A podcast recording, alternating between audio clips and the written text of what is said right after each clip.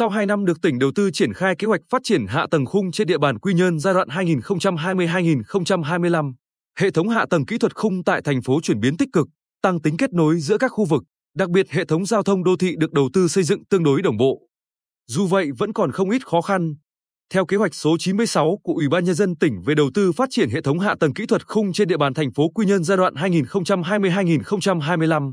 có 12 dự án đầu tư hệ thống giao thông kết nối, thoát nước, 6 dự án đầu tư hệ thống cấp nước, 6 dự án đầu tư hệ thống thoát nước thải.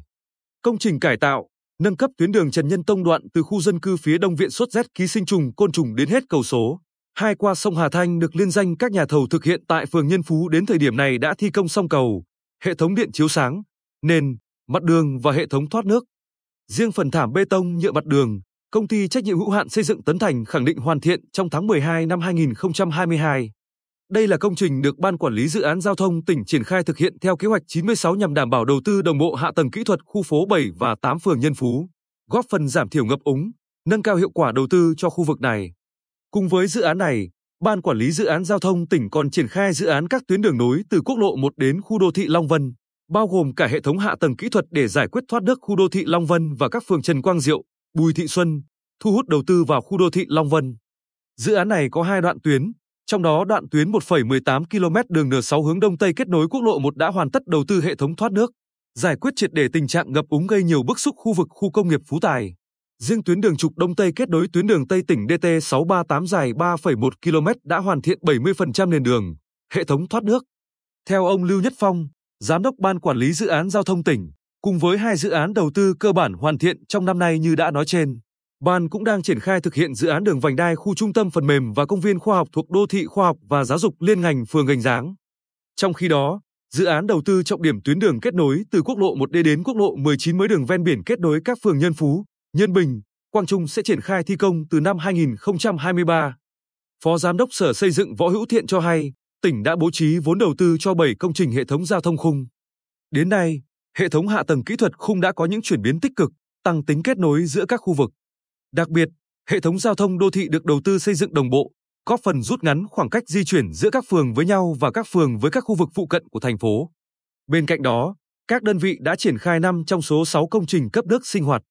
Riêng dự án đầu tư công trình đường Ngô Mây nối dài với mục tiêu xóa bỏ ngăn cách giữa khu vực trung tâm thành phố và khu đô thị Hồ Phú Hòa, góp phần thu hút đầu tư và phát triển đô thị, đến nay vẫn chưa triển khai được. Ông Lưu Nhất Phong lý giải, Dự án ảnh hưởng đối với 220 hộ dân thì hơn 100 hộ thuộc diện lấn chiếm nên chưa thể giải phóng được mặt bằng. Đánh giá việc triển khai kế hoạch, Sở Xây dựng cho rằng các chủ đầu tư được giao nhiệm vụ thực hiện kế hoạch 96 còn bị động trong việc xây dựng kế hoạch chi tiết, nghiên cứu, tìm kiếm và đề xuất nguồn vốn đầu tư hạ tầng khung, tham mưu, đề xuất Ủy ban nhân dân tỉnh chỉ đạo thực hiện. Đến nay vẫn chưa có hướng dẫn cụ thể về quy định trích lập, sử dụng nguồn kinh phí từ việc bán đấu giá quyền sử dụng đất của các dự án đầu tư khu đô thị, khu dân cư để đầu tư hạ tầng kỹ thuật khung đô thị. Do đó, các đơn vị chưa đủ căn cứ để đề xuất Ủy ban nhân dân tỉnh quy định việc trích lập, sử dụng nguồn kinh phí này, kinh phí triển khai thực hiện gặp nhiều khó khăn. Theo ông Ngô Hoàng Nam, Chủ tịch Ủy ban nhân dân thành phố Quy Nhơn, thành phố mới chỉ đề xuất hệ thống thoát nước thải dọc tuyến đường Điện Biên Phủ nối dài đến quốc lộ 19 mới thông qua việc giao chỉ tiêu kế hoạch vốn đầu tư xây dựng cơ bản năm 2021, dự kiến triển khai giai đoạn 2021-2022, tuy nhiên đến nay vẫn chưa thực hiện được. Các hệ thống thoát nước khác vẫn chưa có kế hoạch đầu tư. Một vấn đề nữa là các dự án khu dân cư, khu đô thị, khu tái định cư được triển khai đầu tư rời rạc, không có sự đồng bộ về tổng thể theo định hướng của quy hoạch đã được phê duyệt do khó khăn về nguồn vốn, chính sách đầu tư, quá trình quản lý đầu tư xây dựng hạ tầng kỹ thuật.